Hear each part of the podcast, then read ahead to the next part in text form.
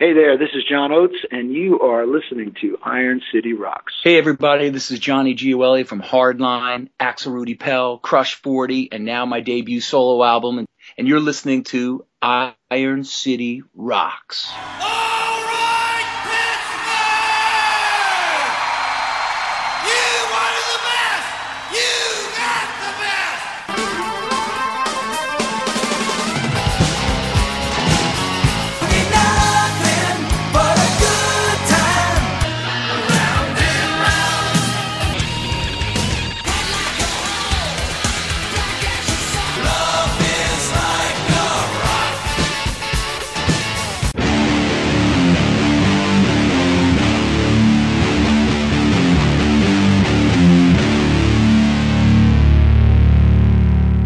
Hello and welcome to episode three ninety-six of the Iron City Rocks podcast. I'm your host, John, coming to you from the Iron City of Pittsburgh, Pennsylvania, bringing the best rock, hard rock, heavy metal, and blues talk on the net. Episode three ninety-six, we have three special guests joining us. We have Myles Kennedy. Myles, obviously the vocalist for Slash's band, the uh, vocalist for Alter Bridge, and a solo artist. So we're going to get to him in just a few moments. Also joining us, Robert Berry, who is a member of the band Three, which we'll talk about in a little bit.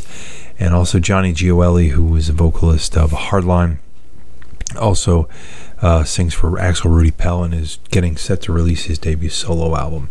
So we will also talk to Johnny a little bit. So uh, Myles Kennedy, obviously, had kind of rose to fame rather quickly, uh, the vocalist of Alter Bridge, uh, kind of uh, handpicked from a group of guys to uh, front a band consisting of many Creed members. Uh, but Myles, no slouch, also has sang on several albums now with Slash and the Conspirators, uh, and has also got his own solo album out, uh, The Year of the Tiger, which is a really, really interesting uh, concept record that we'll we'll talk to him in a moment about, uh, that I think people are really going to enjoy. Now, uh, he will be doing a show in Pittsburgh at Warrendale on the twenty-seventh of November. Tickets available at uh, bands in town dot com. If you look up Myles Kennedy, you can find tickets. Or if you go to Jergel's Rhythm Grille uh, website, you can get tickets for that as well. So we're going to play you just a little bit of, of one of the tracks off of Year of the Tiger, then we're going to talk to Myles Kennedy.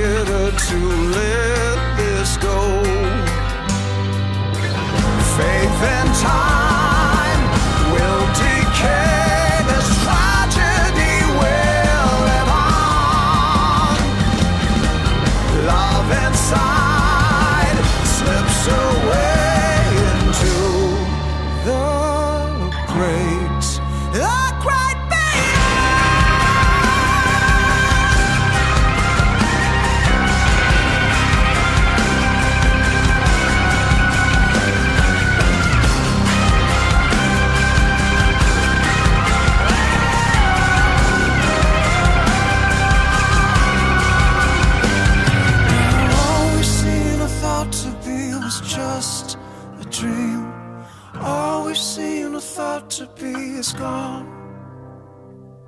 All we've seen or thought to be was just a dream. The sky rips open, taking all we've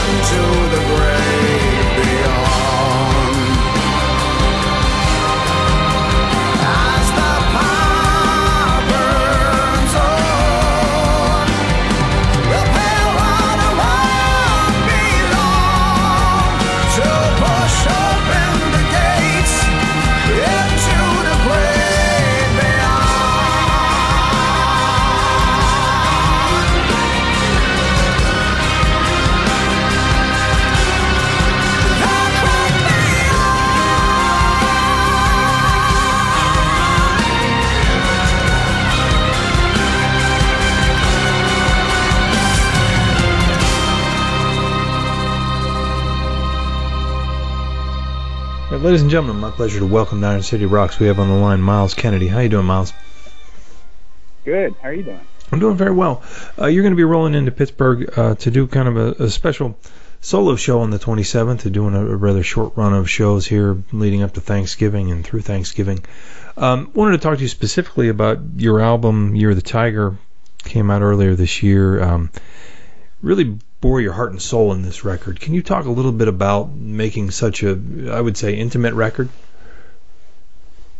Yeah, you know, it's, it's a record that um, is, it was kind of a from a from a lyrical standpoint, theme standpoint, something that I'd wanted to address for a long time, but could never, for whatever reason, quite get there and follow through. And I think it's just mm-hmm. because of the magnitude of what it was about, which was, you know, I lost my father at a young sure. age, and and I always kind of wanted to address that and tell the story of, of how incredible my my mother was, and sure. kind of picking up the pieces and making sure that my little brother and I were okay. And so, yeah, this this record is a, it's a, essentially a concept record. I mean, it tells the story um, of, of you know, not just of when we lost Dad, but also just tried to get my mother's head and understand what, what her thinking was and mm-hmm. how she was able to, you know, pull things together and, and ultimately, you know, save the day. So, sure. so uh, it's not just a, you know, it's a real testament to my mother's strength as well as uh, dealing with with with, one, with with my father in that situation. Right. Was it difficult? I mean, singers sing about emotional things all the time, but this really kind of, you, you can't get closer to home than this. Um, was that something that you, you kind of had to reach a point in your career to feel that you could bare your soul like that, or was it just the material wasn't what you wanted to tell the story up to this point? Yeah, it was really a matter of, of finding, you know, the right sonic canvas to paint something like this over. Mm-hmm. Um, and when I, what's interesting is that though I wanted to write about this theme for, for some time, mm-hmm. uh, it just never, I, anytime I would try to step into that realm, it just wasn't happening for whatever reason. Right. And so as I, as I started to accumulate a number of musical ideas for w- what would become this record, um, I, it started to feel like, you know, the time could be right to, to, to dive into something like this. And there was mm-hmm. an idea that I had sitting around for, for a long time, Um, which was the Year of the Tiger single, what was the first song, or that, right. the, the first song that we released off this record. And I remember thinking, I, I stumbled onto it one day while I was working on out on my lawn years ago, and I was like, I really like that, but I don't know what what is the Year of the Tiger, you know. So I did some research and found out, you know, it was in the Chinese zodiac. That was the just happened to be the year, the same year that my father passed away, and I, and I thought, hmm, well, if that's not the the universe telling me maybe it's time to start, you know, working Listen. through this with yeah. with yeah I don't know what is, and so then the floodgates just kind of opened. And can you talk a little bit, I mean, I, I think, you know, lyrically one thing, but this is, is a very different musical record from, you know, what the people from, you know, your work with Alter Bridge, your work with Slash, um, this is a very different musical canvas you painted with. Was this um, was this kind of uh, fun for you to go in, in some of these different musical directions on this?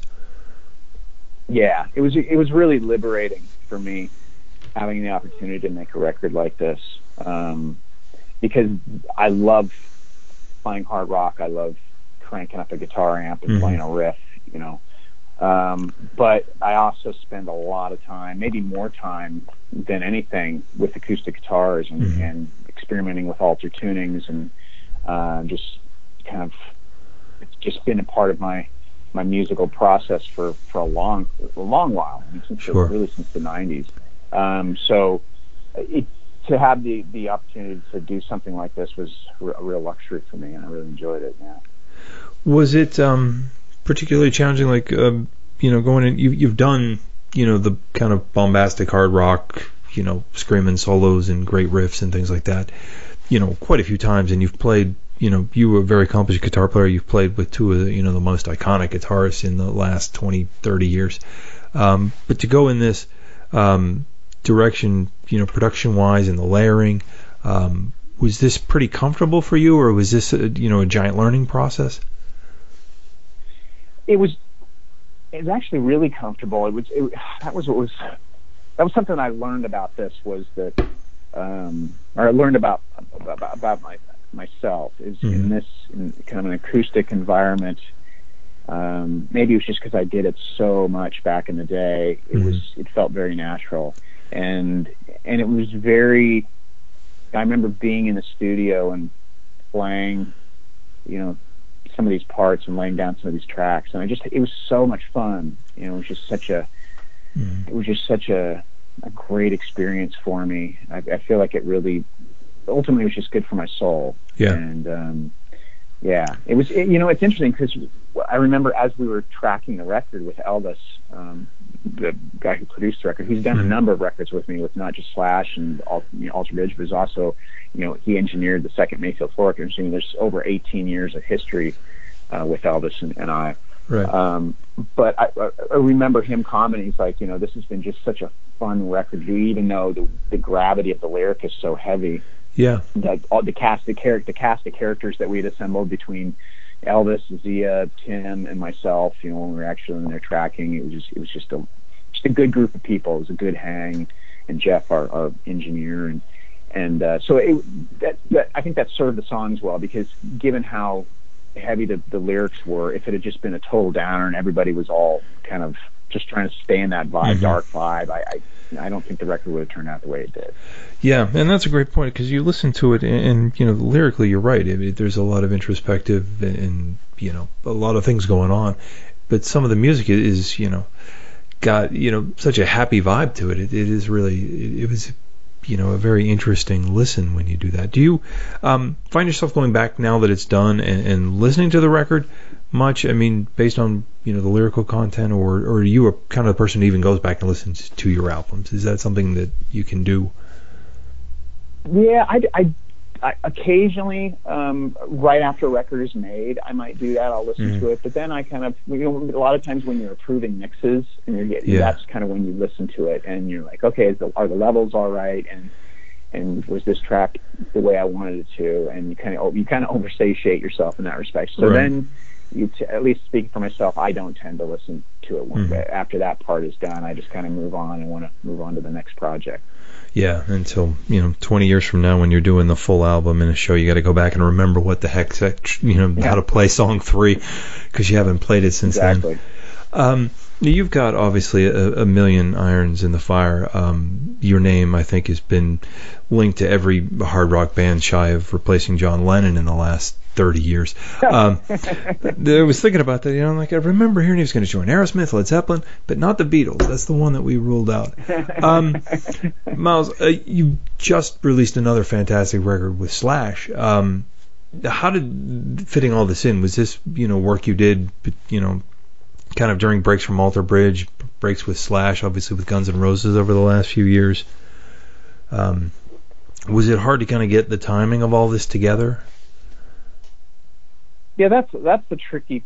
I, you know, that's what's interesting about all this, um, is that there's a finite amount of time, mm-hmm. and when you're when you've been as lucky as I've been over the last few years and have these these various entities that are touring and making records. Mm-hmm. You just have to keep in mind that um, you have to be very, you have to stay committed, and you and you have to maintain your work ethic and not sit back and coast and go, okay, well, you know, we can go out and tour with this and do all right, and people are showing up to the shows, and so I'm going to stop writing. You know? Yeah. You always have to stay hungry and under, and you have to remember at the end of the day, it's this is. This is not just the music business; it's the songwriting business. It's about yeah. your songs, and if you don't have you know, if you don't continue to pump out songs that people want to listen to, you know, the trajectory is going to change. So that, I think that keeps, it certainly keeps me hungry. I know it keeps Tremonti hungry, and I'm sure it keeps Slash hungry as well. You know, you've got yeah. to keep creating, keep working. Now, beyond this string of dates you're doing, um, which I believe is kind of a limited run, you know, through a couple of select cities, we were thankful enough to be one of those. What's, what's on the docket next? Obviously, you're kind of leading into Christmas. Do you take some time off and then big plans for twenty nineteen, or is it still kind of up in the air? Yeah, yeah. It's it's it's actually after this tour, um, you know, that would probably be the last two weeks off that I'll have in the, in, in the immediate future. I mean, next year, starting at the beginning of the year, I'll I head out with with Slash and the Conspirators, and we're doing mm. Australia and, and and Asia, and then straight to Europe, and then I go right into recording the next Alter Bridge record, and then I'm, I'll be back out with Slash and the guy. I mean, it's going to be. It's been pretty wacky, uh, in a good way. Um, yeah, it's gonna it's gonna be a dense, maybe maybe the densest year between making records and touring that I've that I've attempted. So if you talk to me again, you know, at the end of the year, we'll, we'll see if I'm still firing on all cylinders. Yeah. Now, do you collaborate with Mark or, or Slash? Um, Like, before you go in and you start working on their Alter Bridge album, do you guys kind of pass things back and forth? I know a lot of bands anymore, you know, Skype and Dropbox and things like that become sort of a, a giant tool in songwriting. Do you guys communicate that way, or is it just something on your calendar? We say, I'm going to go and we're going to meet up in Orlando or wherever, and we're going to just write? Yeah, we we definitely utilize uh, technology in that mm. sense, and especially given that we. We kind of, between all, everybody involved, you know, if you think about it, I live up in Washington State, which is, the, mm. you know, the, the the northern corner, uh, west coast corner of, of the U- U.S., and then you got Slash, who lives down in L A, and you got, mm. you know, the Alter Bridge guys who live clear over in Orlando, Florida. So right. with that said, you know, we're pretty spread out. And uh, so, like, for example, Mark and I have been exchanging. You know, he sent me a few ideas uh, before I, I don't know, before I took off on this last Slash mm-hmm. tour, and, and I've got a bunch of things set aside, and we've just been trying to set up a time to Skype and yeah. or whatever, FaceTime, whatever we're doing now, and uh, and and do it that way before we actually get uh, do face to face in the future. Right. Well, excellent. Well, we look forward to seeing you here in uh, Pittsburgh in just a couple of weeks on the twenty-seventh. Obviously, you know, we'd love to catch you with Slash, and the the return of a new tr- Alter Bridge album, I think, is, is uh, long awaited, and it's going to be great to hear some new material from you guys. So, Myles, I want to thank you so much, man. Thank you, John. It's been a pleasure. I really enjoyed it. Celebrating five decades of the Prince of Darkness, Ozzy Osbourne. No More Tours two, with special guest Megadeth. KeyBank Pavilion, June thirteenth. Get tickets now at Live Nation dot com. Ozzy Osbourne. Witness a living legend live. There's more at Ozzy dot com. All right, again, a big thank you to Myles Kennedy. Year of the Tiger is available now. He will be at Jergel's on the twenty-seventh of November to do a show here in Pittsburgh. You can check out Myles Kennedy dot com for all his tour dates. He's got stuff, as he mentioned in the interview, all the way up into next year and through next year, it seems like. So plenty of opportunity to get new material from Myles. We're going to turn our attention now to Johnny Gioeli, who has been a guest on the podcast a few times. He's a vocalist for Axel Rudi Pell, who, um, sidebar, fantastic. fantastic, fantastic band. Uh, I encourage you wholeheartedly to check out Axel Rudi Pell website.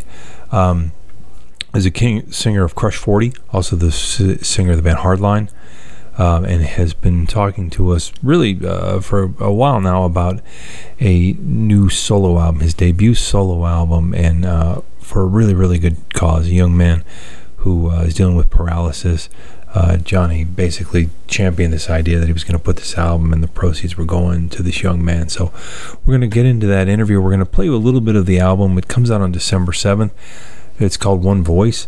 Um, it's really, really powerful stuff. Uh, a lot of good time rock on it. I mean, it's kind of a heavy cause, uh, but the music is is, is very fun, uh, very listenable, as I mentioned in the interview, and, and wasn't just blowing smoke.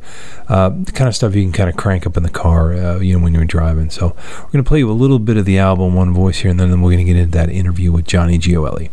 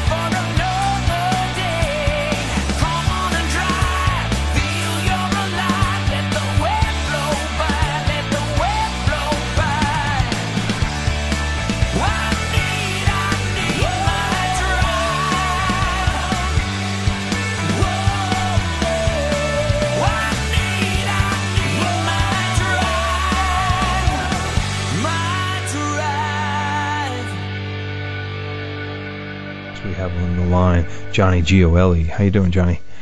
Hey, I'm great. I'm great, man. How are you today? Wonderful. You um, are getting ready to uh, let your your finally your solo your proper solo album, One Voice, uh, come out on Frontiers in December on the seventh.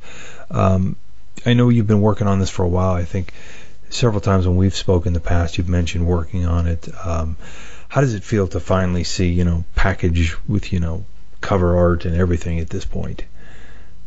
Oh, man, uh, amazing, amazing feeling. You know, there was a reason um, that I took the time. You know, I, I, I took two years to put this thing together, and, and th- the reason is I wanted to allow uh, two things, major things to happen. One, I wanted to write everything on the album. You know, mm-hmm. I didn't want to uh, use any outside writers. I wanted, I wanted the message to be right. I wanted the songs to be right. I wanted to feel great about the album. I wanted to love my own album mm-hmm. before the world, you know, gets it. That was number one. Number two was for the charity, for the spinal cord injury for Joe Barber, uh, the young man that inspired the entire record. Mm-hmm. I wanted to allow enough time to be just that, to be charitable, to allow donations to come in to help him mm-hmm. and to, uh, you know, go on that sort of, or what I call a spinal cord injury journey. I mean, I've learned way more than I thought I ever would sure. about um, the, the unfortunate uh, situation with paralysis and um, those that go, that go through it and live through it and have to, you know, either re- rehabilitate or be just that way. So sure. it took two years, but the outcome, bro, is just, man, I haven't felt this invigorated, this energized, this happy. Um, I love all the projects I do, and as you know, and the, and, and the fans that know, the listeners that know, I've I've done a lot of albums, man. Sure. In the last twenty-one years, I've done now, Lord, over fifty albums with different projects. But this album is so special and makes me feel so great. I, it's cool when you when you turn on your own album and you you crank it up and you go, shit, that's a cool song, man. I, yeah. I love that song. So. Great! What a great journey it's been, man. Yeah, it's got to be kind of a, a neat. You know, you've done, you know, obviously Hardline, Axel Rudi Pell, um, your your album with with Dean Castronova, uh, but to actually have, you know, the first release with just your name, you know, your songs, your name. That's got to be kind of a, um, you're kind of bearing your soul to the world. Um, and the songs, you know, very up-tempo rock songs. Um, kind of the album I. I picture listening to in the car with the windows down kind of stuff. I mean, was mindset wise when you're writing these songs, did you have kind of a theme in mind, or, or were these songs you wrote, wrote over time? No, you know, I, I wrote uh, I wrote this album as things happened to me within that time period. Mm-hmm. So of course uh, with the with the accident that happened in my hometown, that obviously kicked off the whole effort to bring fans together through unity and through love, through through charity, um, to raise money for this for this young man. So that was, you know, that was where One Voice and the song One Voice, We Are One Voice Together. That's where that all all happened. The rest of the album is just a um, just a, a, a, a mass of daily events, some uh, bizarre and others not so bizarre, but the, you know, the purpose was to create an album, uh, which was it's sort of, um, I don't mean this to sound weird, sort of a, an image of myself. I'm a real positive guy. I love people. Anyone who knows me, I'm ninety-nine point nine nine nine percent always happy. I think I'm in a bad mood twice uh, a year. My family can probably point out those two days, but uh, I just wanted to, to portray, not portray, I wanted to give the ultimate in positive message. So all these songs are all about, you know, it's all feel good, simple message mm-hmm. with that sort of Bryan Adams meets Foo Fighters feel. And um, yeah, things, crazy things happen, man. Like I, I remember last year, uh, close to this time, you know, more, uh, you know, towards Christmas, trying to buy gift cards at a Dunkin' Donuts. This is a plug for Dunkin' Donuts. And it took over an hour because the kid kept charging me wrong, and then crediting, charging, credit back, back, and, and it took me over an hour. And, and you know, the song "Out of Here" uh, from the album was the result of that. I literally went home and and wrote that song about a Dunkin' Donuts experience. So, I mean, anything can happen, man. That's and that's what's so cool about uh, being an artist and, you know, sort of a uh, you know a painter of your your own portrait, you know. Um, yeah. And that's the way this, this record unfolded. So Johnny Gioeli runs on Duncan's. That's, yeah, that's yeah, interesting. You, you find inspiration in that, because it's one of the things you think about. It, you know, in in doing some reading, I was reading uh, Phil Collin of Def Leppard's book, talking about how, you know, as musicians get older and they get established, sometimes it's hard with the distractions of life to have that kind of focus you had when you're in your early twenties and you're trying to make it as a, as a musician. Um, but it, it's neat to see where you do draw inspiration. But, you know, as someone who listened to the album, I didn't get, you know, I that was not in my wheelhouse when I was listening to it. I wasn't thinking, oh, this is about a guy who got pissed off with, you know, a cash register or whatever. Um, so that's really right. cool. Um, your yeah. keyboardist, Alessandro, um, produced the yeah. album. Can you can you talk a little bit about the group of musicians involved with this and how, you know, you were involved in, you know, the, the, the different parts they played or, or not involved, how, how you let the musicians sure. do what they do? Sure, absolutely. So, you know, I, I'll have to, I'm going to go back, I'm going to go back a few years now, um, met a an amazing talent uh, who is the guitar player for the mm-hmm. for the solo project, Eric Gadrix. And Eric uh, was in a band in the nineties called uh, Raquel. And okay. um, some of the listeners may know him. And he sent me a little piece of music. Um, and, you know, a, a lot of people send me stuff and ideas like, hey, man, your voice would sound really cool on this song that I wrote, and blah, blah, blah. And you listen to it and you go, wow, that's really nice. What else do you have? And they're like, uh, nothing, that's it. yeah. You know, in this case, I said, whoa, bro, I, I love this piece of music. Hang on, I'll, let me get back to you. And I ran into my studio, and and it was the song Deeper, and um, and I put it t- together and I sent it to him. He was like, holy shit, man, that that's incredible song. I said, what else do you have, man? I, and, and he sent me another five pieces of music, another ten pieces of music, another fifteen pieces of music. Long story short, Eric uh, Gadrix and I, we connected like a uh, Tyler uh, Perry uh, team. He's so freaking phenomenal, such such an amazing talent. I just, you know, I, I'm more excited for the world to hear this guy than even to hear, you know, what I do vocally. I, I, I'm really, he's so freaking amazing, and I'm so, you know, happy to, to have uh, met him uh, online and, and, and put that, you know, this whole thing together with him. So um, Eric was responsible for, for driving a lot of the, you know, the music right. uh, to me, and then I went crazy with the other stuff. Alessandro, man, he's my trusted little Italian brother, and um, I have great uh, respect uh, musically for him and great trust as a producer, engineer. I mean, he does everything. He engineered the record in a very nice, modern, uh, today feel. Um, he helped me put the uh, the great musicians together. Uh, Nick Mazzucconi, uh, he's the he's Europe's number one bass player. He is the guy. He is so amazing that literally I have to like put a Band-Aid on my chin because my mouth's always open when he's playing and I'm dragging it on the ground. Um, Marco De Salvia, who is now the new Hardline drummer. Marco De Salvia is, uh, again, top, top guy in Europe. Amazing drummer, freaking amazing. Everyone should, uh, you know, go online and look look him up, Marco De Salvia. Um, and it helps. He's also a chef. He hey, actually hey. teaches. Yeah, so we never go hungry. Um, uh, with, with, That's with brilliant. Marco. Yeah, forget yeah, if you can play, so, just if you can cook. Yeah. yeah, man, we play and we eat. I mean, well, I mean, what a, what a combo! So the band itself is phenomenal, and of course, Alessandro uh, handles uh, the keys. There's not a lot of key work on it because mm-hmm. I didn't want it to be, you know, like that. It just the, the songs didn't call for, mm-hmm. you know, that kind of uh, thing.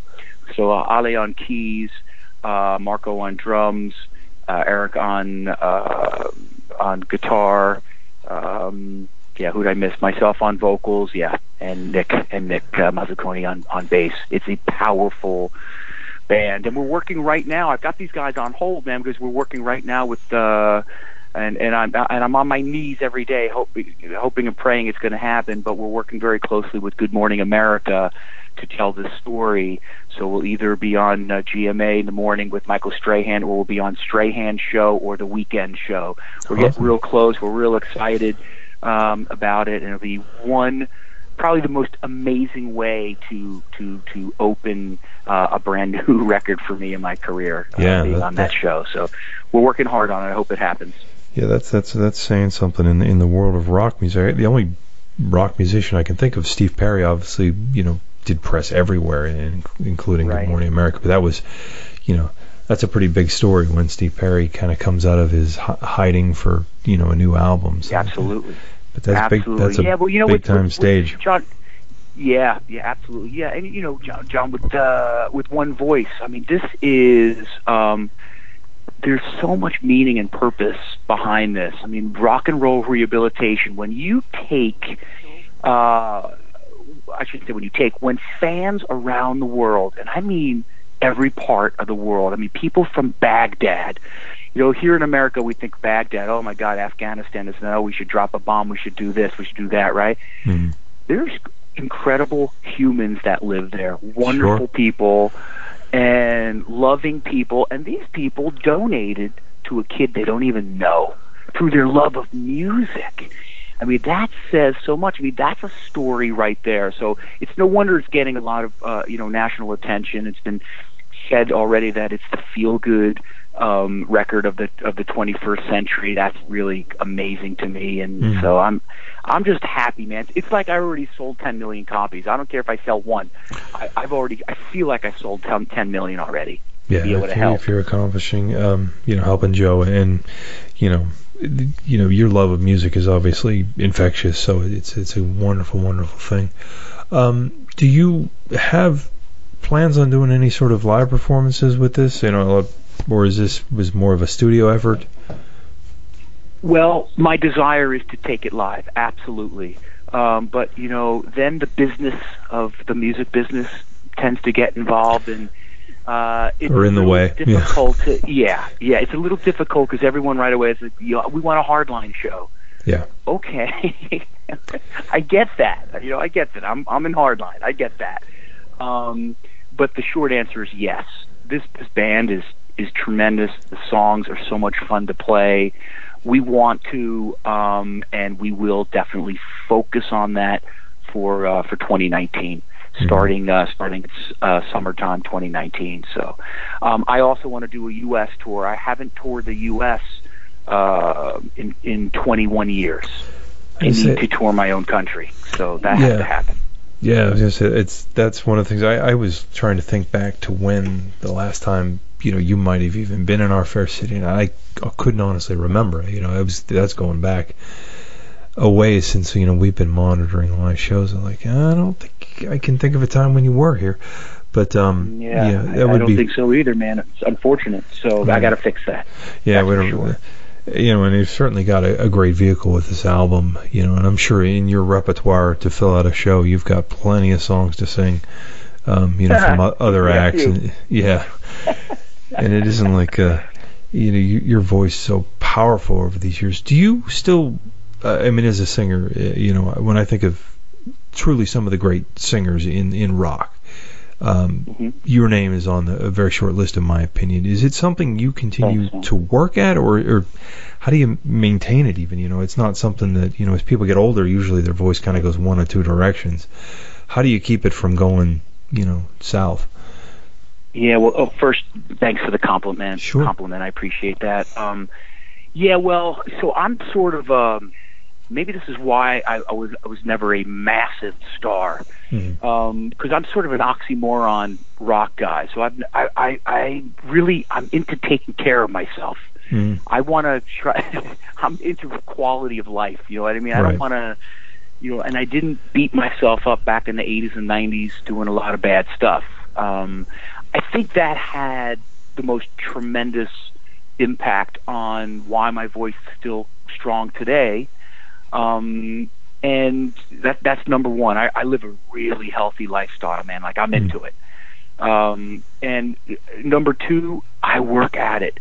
I still get very anxious, very nervous, very worried. before every show, before every performance, before every recording. And I think the day that that stops happening, I'm done. I quit. I'm, it's over. I retire. Um, and it's that worry to perform and to be uh, every, everything that I should be for the fans, um, that, that keeps me in check uh, vocally. I Every day I'm driving my family insane. I mean, I'm singing all day. I'm testing the voice, make sure it's all there, make sure there's no issues. You know, woo, woo, woo. I walk through the grocery store, I'm singing. My daughter's like, "Okay, Dad, Dad, stop. Stop really. Let's get the bagels. Get the bagels. Let's get the hell out of here." Um, so I think it's you know, I think it's you know, good lifestyle. You know, being healthy and and wanting to always be the best I can, um, and you know, and continually working at it. You know, I, I've got a lot of obviously friends in the business that get on stage and they just they do what they can do, and and and that's it. Yeah. Um, and they're done. They move on to, to, to the next show. And okay, nothing nothing wrong with that. But for me, I really am paranoid about trying to be the best I can. So I work really hard at it, man. I really try my best at every show. Um, and, uh, and at every session to, to give my best, you know, performance. And I, I think, you know, the culmination of all that makes it uh, makes it stay intact, makes it yeah. work. People say, "Johnny, you still sound like nineteen ninety-two." I go, "Are you sure?" And they go, "Yeah, you still sound like ninety-two, Double Eclipse." I'm like, "Right on. That's good. When I don't, please tell me, because then I'm going to stop." Yeah. Seriously, I'm done. When I can't do it, it's done. Yeah, I mean, I, I would dare say in, in some of your performances more recently might have even exceeded nineteen ninety-two. No offense to nineteen ninety-two, but, you know, when I listened to you, you know, your version of Hey, Hey, My, My, um, you know, that you did on um, Axel's album, or the, the duet you did with Bonnie Tyler, you know, that's that's some amazing you, stuff. Was that intimidating? Or, or let me ask you maybe a more general question. You obviously, you worked with Bonnie Tyler. You've worked with Neil Sean. Right. Has there been yes. a situation that you would say is kind of the the most nervous or most nerve-wracking situation you've been in as a singer, you know, as far as just, I don't want to screw this up? you know, it, again, you know, you do get a little paranoid, you know, because these are great talents. Uh, but for me, it drives me. It doesn't scare me. It drives me to be better. I mean, I just literally uh, came back from Europe. Unfortunately, we had to cancel a tour over some illness. But I was just on tour with with uh, with Jeff Tate. Mm-hmm. So uh, you know, Jeff's an amazing singer. Mm-hmm. Um, Robin Beck, uh, Bobby Kimball, uh, Dave Bickel. I mean, these are all great singers, and I had to perform with these guys every single night. And man, you know, mentally, you just got to say, "Okay, Johnny, it's kick ass time, brother. Get out there and do what you do."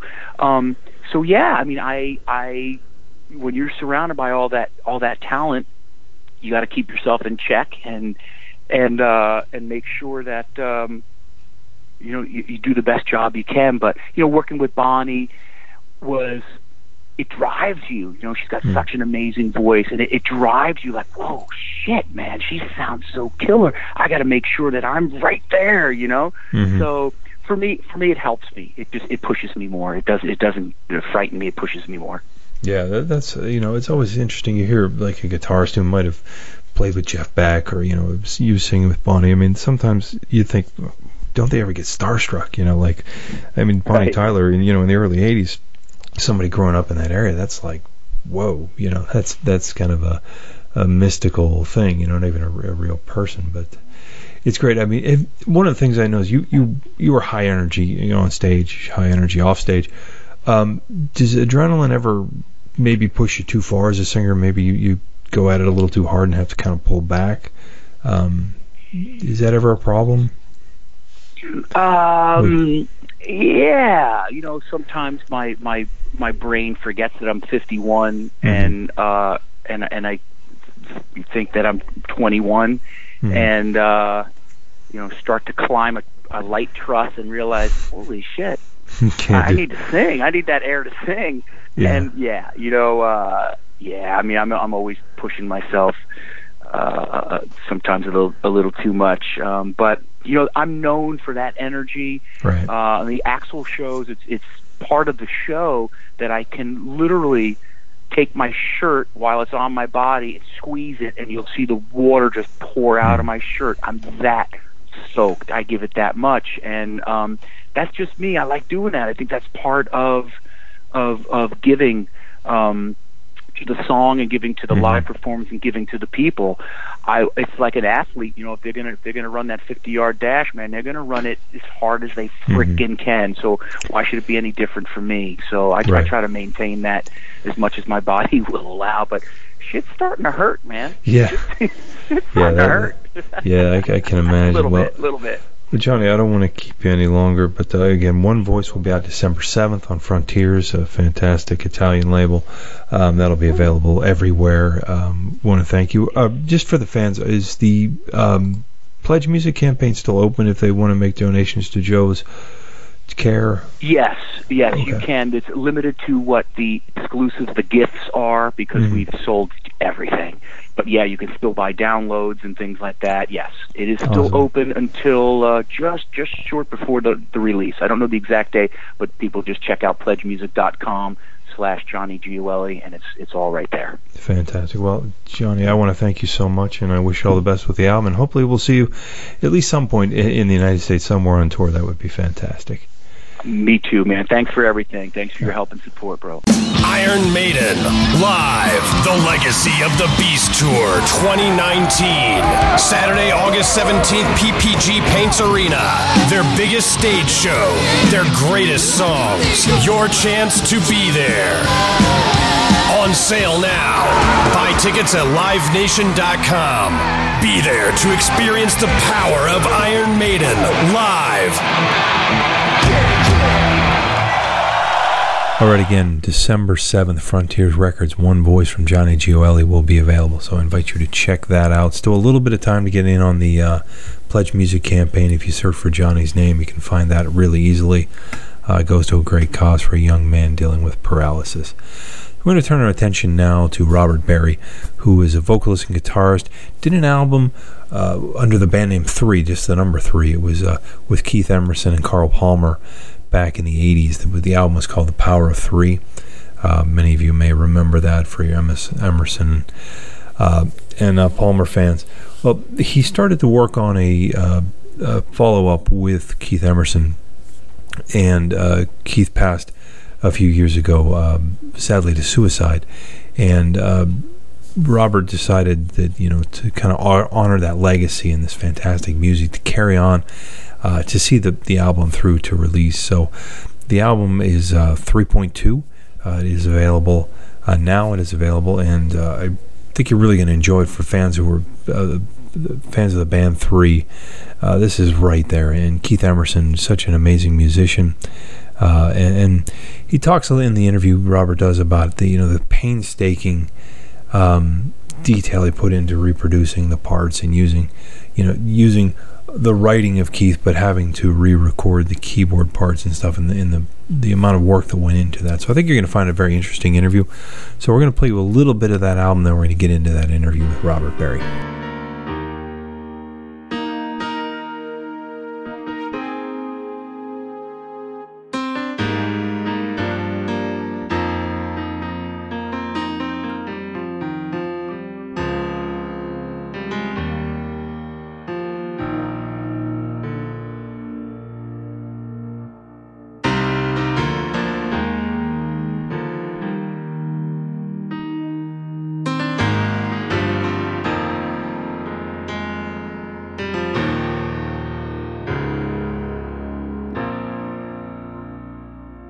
No talking, no defense, it's here.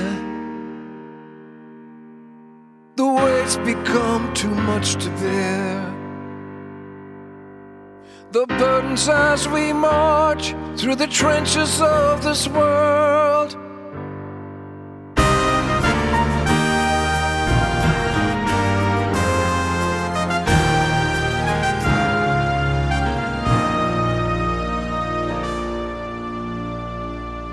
It all changed here today, in a lonely room surrounded by a million reasons to stand tall. But the last and final fall is one no man can share, all alone with the his fears, and I hold the love of who you are, the passion your hands brought to my ears. Music's blood became our bond. A good man that we honor here. It all changed here today. Llegas de a un lugar que pocos llegan, con el poder de montañas en tus manos, una brillante estrella sobre la tierra. It all changes here today, en este lugar de descanso eterno. In an instant it was clear you were gone.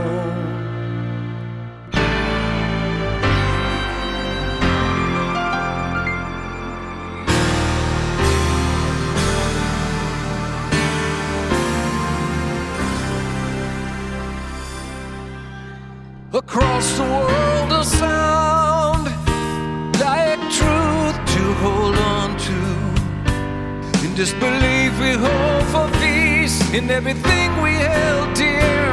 In that place no man can share, solo con sus temores.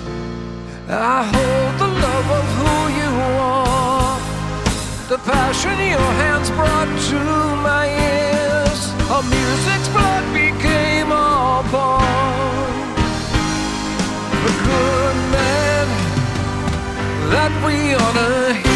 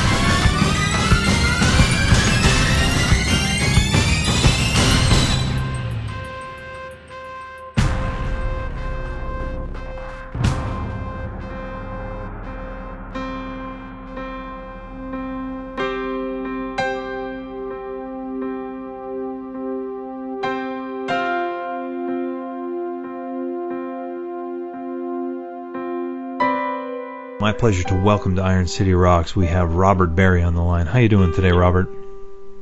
I'm good, John. How are you doing? I'm doing fantastic. Uh, you have released um, kind of a follow-up of sorts uh, to the uh, the album from the band Three. This is three point two uh, that has come out in August. Obviously, um, not quite the same lineup. Um, you have, no. If I'm not mistaken, you've done almost all, if not all, the work on this album. Um, in Keith's, I have now, yeah, yeah. Uh, and can can you talk about uh, you know how you and Keith, uh, you know, sadly Keith passed. Um, it's been two years, if I'm not mistaken. Um, can you talk right. about you know what brought you guys back to the table to write? Um, you know, what was the inspiration to kind of do this again? Now it's been thirty years since the first album. Yeah, look, just to educate people on the first one, since mm. you know, a lot of people aren't, they're not really aware of it, even though we had a top ten song. Mm-hmm. Band Three was Keith Emerson, Carl Palmer, and myself trying to actually do something like Asia had done, sure. which is bridge that, bridge that gap between the old progressive stuff and what Yes, and you know, in Asia everybody was kind of doing with a new progressive style that had more song content in it. Sure. And like I said, we had a top ten record, it was very successful. The problem for us was that people criticize Keith heavily for playing songs. Now, they right. weren't all songs. We had some eight, nine-minute pieces, but they really criticized him. And there weren't that many, but the internet was not strong then, so people would send him letters. You had two or three guys send him letters saying, "You're ruining your career. You shouldn't be doing this." He took it to heart, um, and he didn't want to do a second album then. He thought that all his fans were against him because a few people wrote really strong letters. Right. Carl, on the other hand, didn't have that criticism because he had had Asia, which is already playing songs and sure. very successful. So, twenty-seven years later, uh, Rock Beat Records puts out a Three live in Boston from twenty-seven years earlier. Mm-hmm. And Keith calls me up. He hears it. He got a copy in the mail. He was thrilled. He goes, "Oh my God! I just I had no idea. People turned me away from it. We were such a good band. We had the way we were playing. It's the firing and the jamming." He was so excited. And of course, my dream for twenty-seven years at that point had been to do a follow-up album because that was my greatest success. Right. I played with Sammy Hagar, toured with Ambrosia. I did a lot of great things, but never a top ten record with anybody else. So I said, "Keith, what do you think about doing a follow-up?" And he said, "Maybe," very calmly, after being so excited. So I said, "Well, let me check with the record company and see what I can make happen." He goes, "Great, you know, get back to me."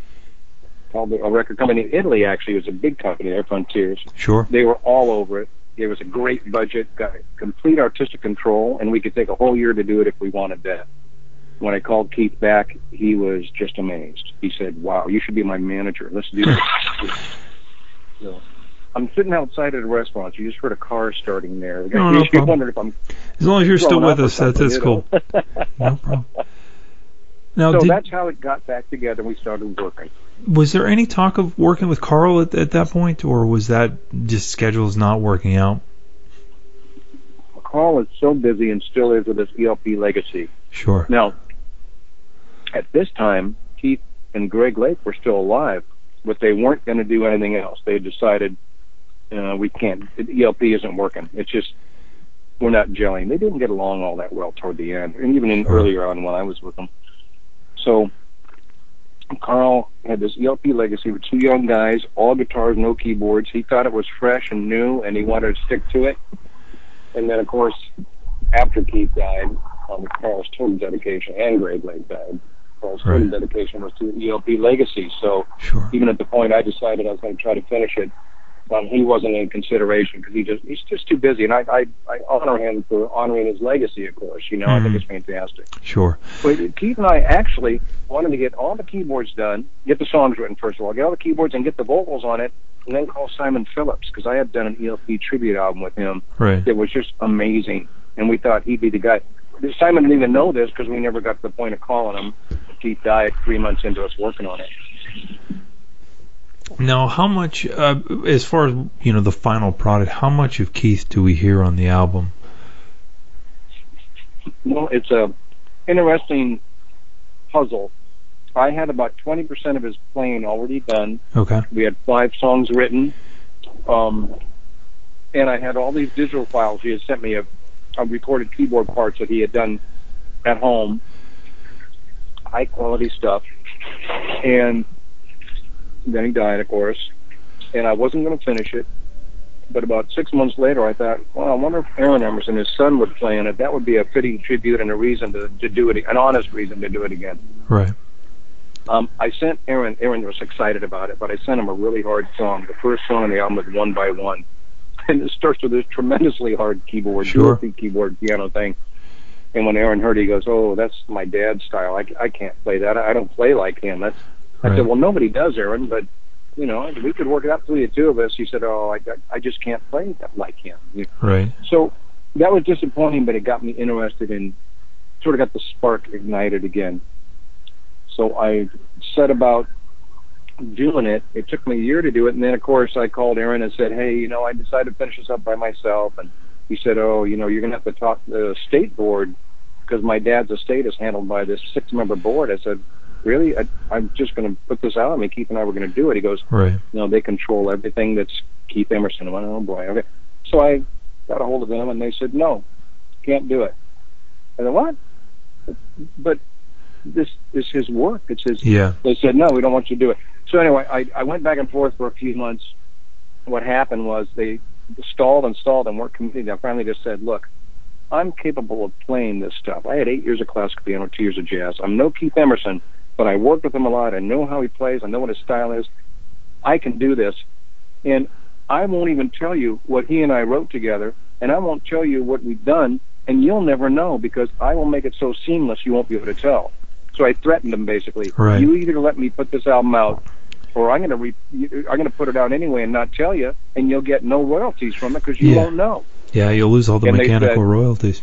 That's right. So they got back to me. They said, "Okay, we're going to let you do it, but you can't use any of Keith's playing on it that he's already recorded. I said, what?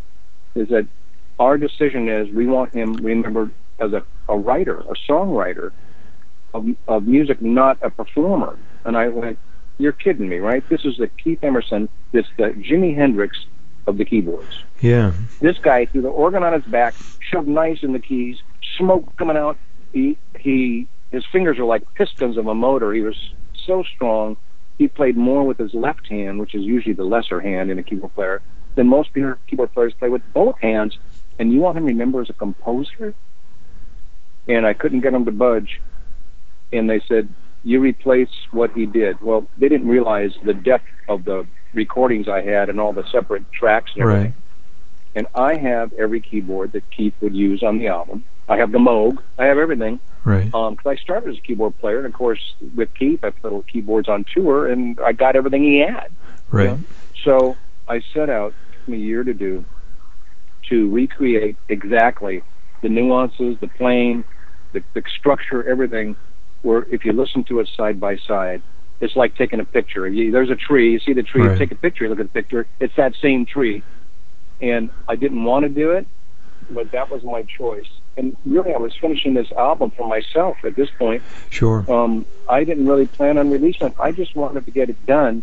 And then when the record company said, this is fantastic, we've got to release it, I thought, okay, how do I get the rights to do that?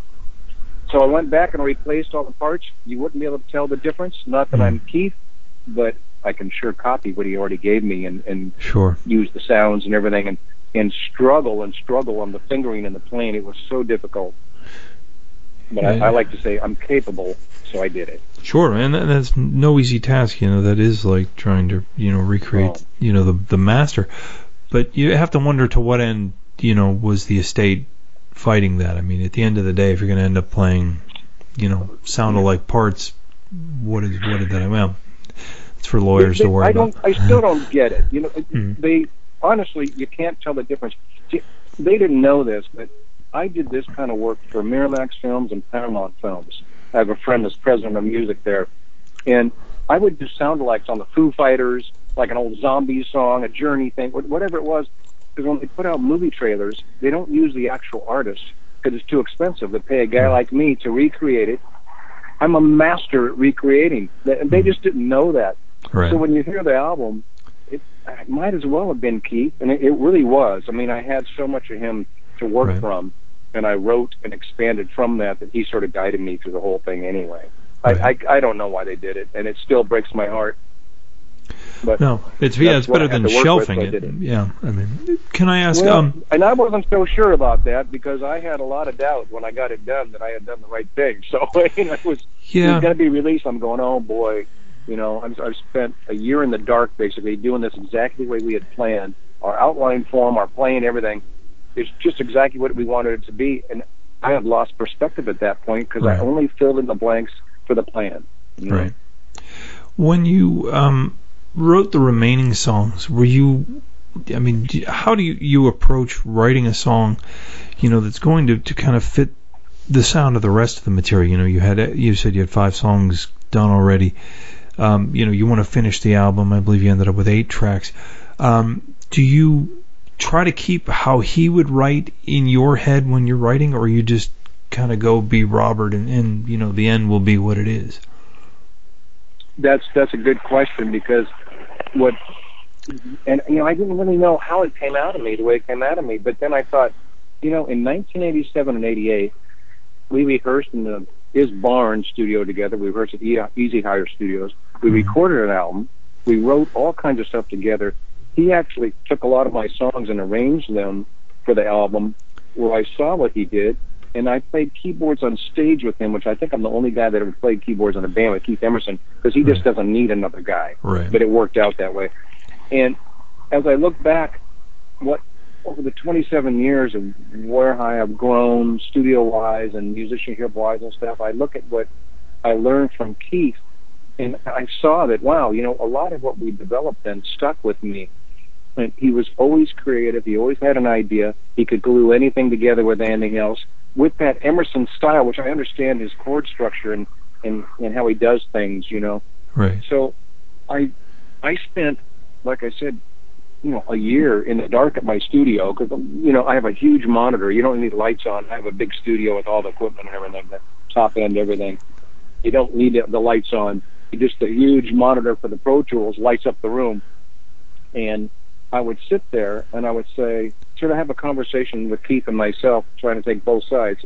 So, Keith, if, if I did this, what would you do? And I'd think, right. You know what he'd say? He'd say, well, we should do this. Then I'd say, and if he said that, what would I say about it? I'd probably, oh, yeah, that's good, you know. Or I'd right. say, you know, I was hoping that we'd get a little, because what I, I thought we were missing from uh, Keith for ten years or so, even since Three disappeared, was the fiery playing that I knew he was still capable of. Right. So I would have been pushing him, and as a keyboard player, too, I... I knew his style. I mean, I, he was one of my heroes when I started playing keyboards in a band, high school and college, you know. I knew what I was going to do to push him, so I kind of had that conversation where I pushed myself on his behalf. Right. It, it was a, it, I can't explain any better than that. It was a weird, very weird uh, situation for me because I felt like he was right there with me. When I listen to the album, still some of the solos on there that I played are so unlike me and more like what Keith would have done. And it wasn't like I struggled with those. They just kind of poured out of me. Love and you. I, I hit them with reckless abandonment, kind of, and yeah. then I would fix a couple of mistakes. And yeah, they were it, just meant to be, I guess. Yeah, it, it does sound, you know, some of it is, is, you know, you were a bit of a conduit. Um, the song The Rules Have Changed, I know it was, it was pretty aggressive um, in some of the solo section. Was that one that you did on your, I mean, as far as writing, was were you both involved in that song, or... And, and I'll, I'll tell you, that's one of the last ones I wrote. I had mm-hmm. another friend in a band called Magellan, Trent Gardner, who was a mm-hmm. genius writer, uh, keyboard player, solid as a rock guy, who uh, left this world a few months after Keith the exact same way. And it really just, it, it changed everything. I'm thinking it's hard enough to leave, lose Keith that way, but then right. Trent too, right, in the same year.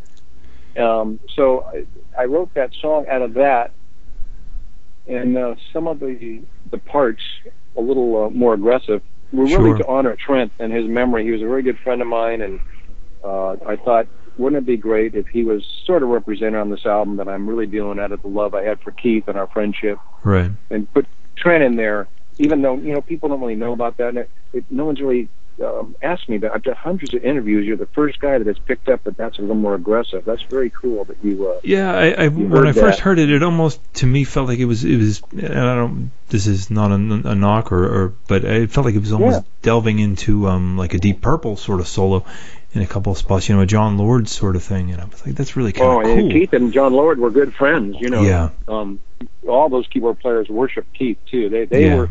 He was their number one keyboard player. But yeah, yeah, I, I, I know what you're saying. I, I will also say that people said, are you going to do another three point three album? Mm-hmm. And this is the only chance I have to do my last effort and Keith's last effort together. Right. Um, and I was always hoping to do what I call my Sergeant Peppers, where I did just the best of what I've learned and right. the best of what I've learned from the people I've worked with. So I don't really see another... like a three point three. This is a one-time thing. It only happened right. once.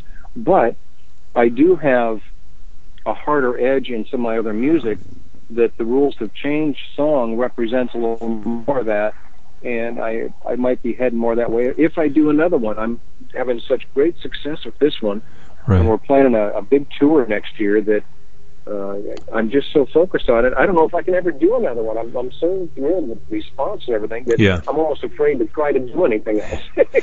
is it? Is the it? Pressure is so great. in the, the, and I don't, I don't want to to go down this path too much, but um, with well, the fine, way yeah. Keith was lo- was lost to the world, is it sometimes hard for you to go back and listen to this now? I mean, you got the project done. Obviously, you've got to talk about it and get the word out about it. But is it sometimes maybe personally a little bit painful to go back and listen to some of this or even the first Three album?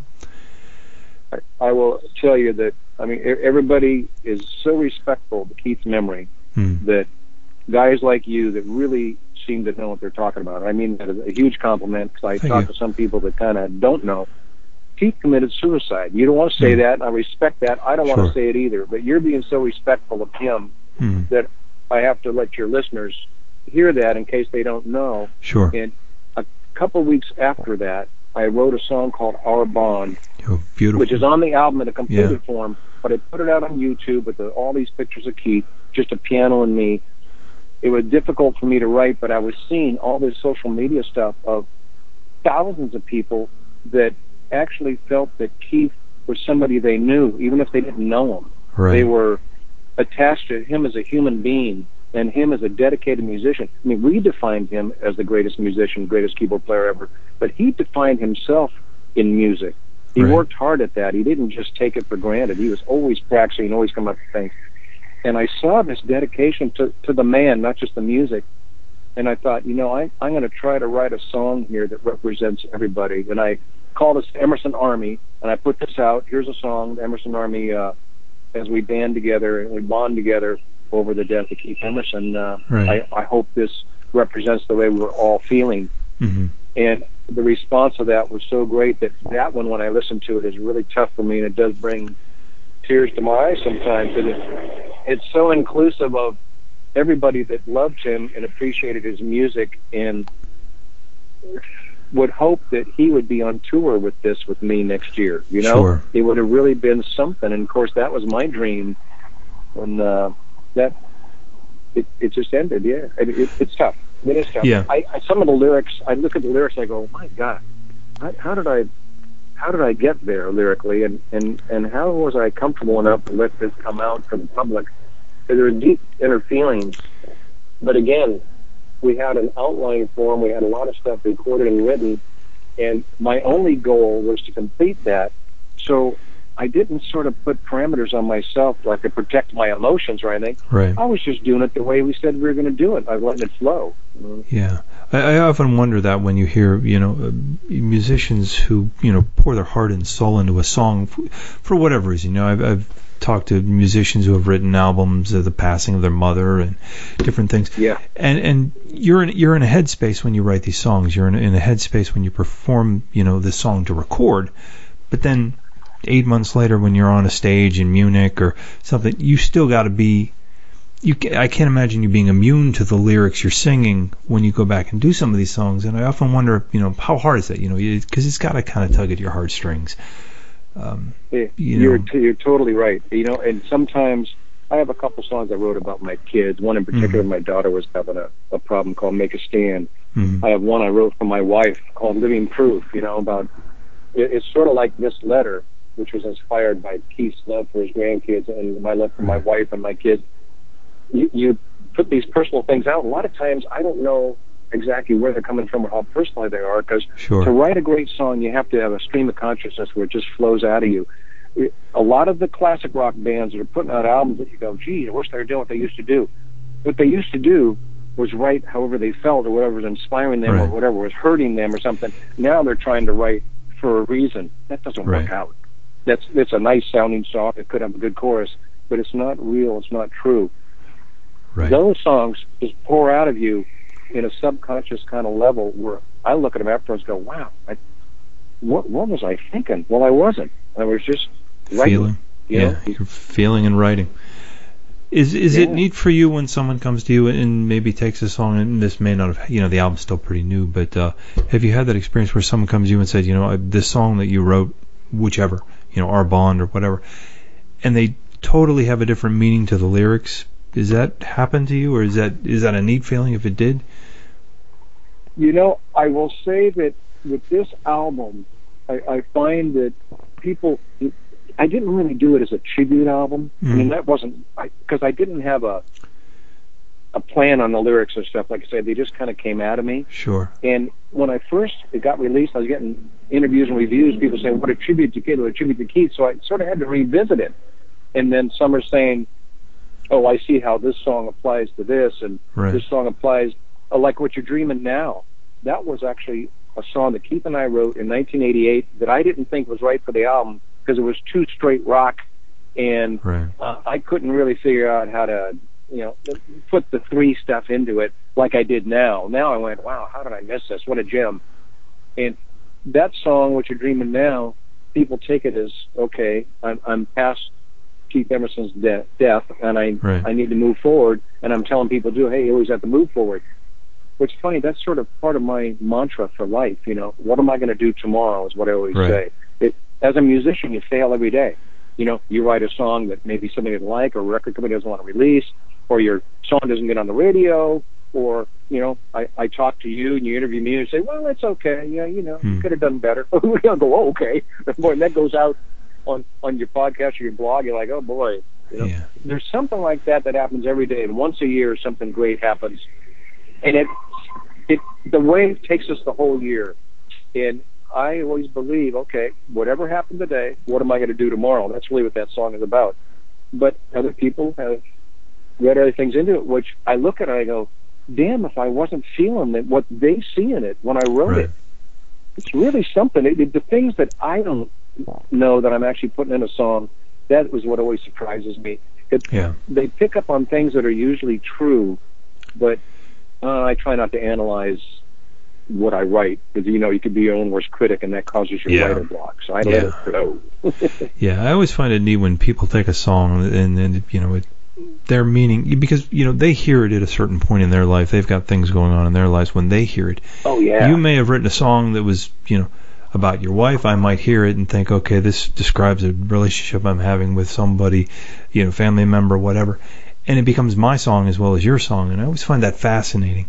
You know how you can you can hear a song that, and your meaning can be so different from the way the person wrote it, but it you know it's just as real. You know. And, you know, I have this song on the album. There's this guy Ian in, in England who just grabbed onto the album. He's a friend of mine now. Uh, I didn't even know who he was before the album came out. He bought thirty copies to give friends. He loves this song "Powerful Man" because mm-hmm. he's a dad. Mm-hmm. And he's tried to inspire his kids, but his dad, I guess, was gone a lot. Powerful Man is more about, you know, Sammy Hagar's son, Aaron, and Keith Emerson's son, Aaron, and Greg Kinn's son, right. Rye, how these guys worshiped their dads and all became musicians, but their dads were gone a lot. You yeah. know, they were on tour. They were in, in, the, in the newspapers, all this stuff, but they still inspired them, and they saw the power in their dad. And a dad could be an accountant for Apple. Yeah. And the kid's going to see, wow, look what this guy, look what my dad does. These people all come to him for blah, blah, blah, blah. You know, that's what a powerful man is. But Ian saw himself in that song and saw his dad in it. He bought thirty copies to give friends. You've got to hear this. It, it's really, it's such yeah. an honor to, to get into people's hearts. And you say, like you said, it's a, it's a place and time where right. they're experiencing something that means something to them. And absolutely, um, that's what Our Bond became to a lot of people with the death of Keith, you know. They shared in that place and time, and uh, it, that one still gets me. I, I get things all the time from people that say, mm. "I just I had to listen to that again, and I'm crying." And I go, "Oh my God, that it's such a great compliment." Yeah, it's a beautiful work. Um, not to be remiss, as we, we head into you know late October, it's time to think about uh, your project, The December People. Um, I saw you had a yeah. couple uh, tour dates with uh, Gary Peel. Uh, obviously, everyone knows him from Boston and his time with Sammy Hagar. Yeah. Um, can you talk a little bit about what you guys do for those who might be in the California area and get a chance to check out those shows? You know, I am so proud of December People. There's a concept I had, oh, I forget when it was, two thousand two or something. We put out the first album that I did for a company called Magna Carta. And they asked me to do a Christmas album. I said, I don't want to do a Christmas album. They go, everybody does Christmas albums. I said, I know. They they play Christmas songs, holiday songs. I don't want to do one. They said, we want you to do one. You've done all these things for us. We want a holiday album from you. You figure out how you're going to do it, where you're going to want to do it. I go, oh, geez. Hang up the phone thinking, what could I do? Hmm. I had done this series, Mother Goose Rocks, and it was basically Britney Spears sings Wheels on the Bus kind of stuff. It sounded like Britney Spears, and it was done, uh, the kids' song. I thought, right. what if I did December People, Carol the Bell's like, yes. Um, we've heard the, the on Christmas Day, whatever, like Queen. Uh, right. So I thought, you know, I'm going to do one of these. And I did the Yes one, and I, I did, oh, I did Led Zeppelin, Stairway to Heaven, like um, the night before Christmas. Okay. And I whittled and whittled away, and they fit like a glove. You can't believe it. If you go to December People dot com, you'll see a, a video there that has little snippets of these songs. When you hear the whole song, you go, how did you do that? That's Stairway to Heaven and a little Cashmere in the middle. But it's the night before Christmas, or with the Journey, Don't Stop Believing, like Angel We've Heard on High. It sounds like the original song, and it is both things. I call it totally original, totally derivative, because it's right. the real holiday song, chords, melody, and everything, and the real arrangement of Journey, sound, some of the riffs, the whole thing. It's morphed together. So ten years later, I think, you know, that's a good idea, even though I did it out of pressure from them. I'm right. going to do it again. I want to ask my friends if we could play for charity. I asked all the guys, the best guys I knew, Gary Peel in Boston, fantastic guitar player, Sammy Hagar, years he was with sure. them. David Lauser, Sammy Hagar's drummer. I played with Sam for three years, right when they were kicking him out of Van Halen. I mm-hmm. got really close to David Lauser. I got, that guy's a great drummer. I got to get him. And I called Dave Ned for the Tubes. So the Tubes are crazy act, keyboard players who do all kinds of crazy stuff. I said, this guy can handle this gig. And I was producing a guy, Jack Foster, who was sort of a jack of all trades with guitar and singing. He could play Frank Zappa, really weird stuff, or Z Z Top, down in, in the, down home, right. you know. So I asked them, I said, we're going to do it for charity. What do you think? And they all said, we're in. So we put it together and started touring. And what happened along the way, I had a manager that was trying to break it bigger, and he sent us to Michigan in the middle of winter in December, and we realized that, boy, you know, November, December, the reason that bands don't tour, the weather's so bad from the Midwest to the East Coast, maybe we better stick to the West Coast for right now. Yeah. So yeah. that's why we're playing California. Um, you know, right now I'm having to do all the booking and everything myself. If I can find a manager that understands what a great thing this is and how much good it can do, but say what we're doing here in Silicon Valley, I have a show at the Heritage Campbell Heritage Theater. one hundred percent of the ticket sales go to the homeless here. If we sell out, that's thirty thousand dollars they can add to their efforts for the homeless. Sure. And that's what December People is all about. And awesome. uh, if someone picks it up and wants to put it across the country to do that, hopefully, you know, more where it's warm like Texas and California yeah. and Arizona, whatever, that, that would be great. But for right now, we do it in California, and it's a tremendous fun thing. And if you hear the music, you'll see, you'll see why I like it so much. Yeah, that's fantastic. Unfortunately, yeah, they don't make too many uh, four-wheel drive tour buses, so it's it's tough to get up this oh, way, man. out this oh, way this time of year.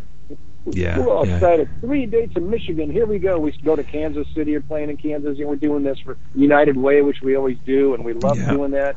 And that's hard enough in Kansas. In uh, Topeka, Kansas, the weather's bad. And we're thinking, should we be doing this? Then they send us to Michigan. We're like, no, I don't think yep. so.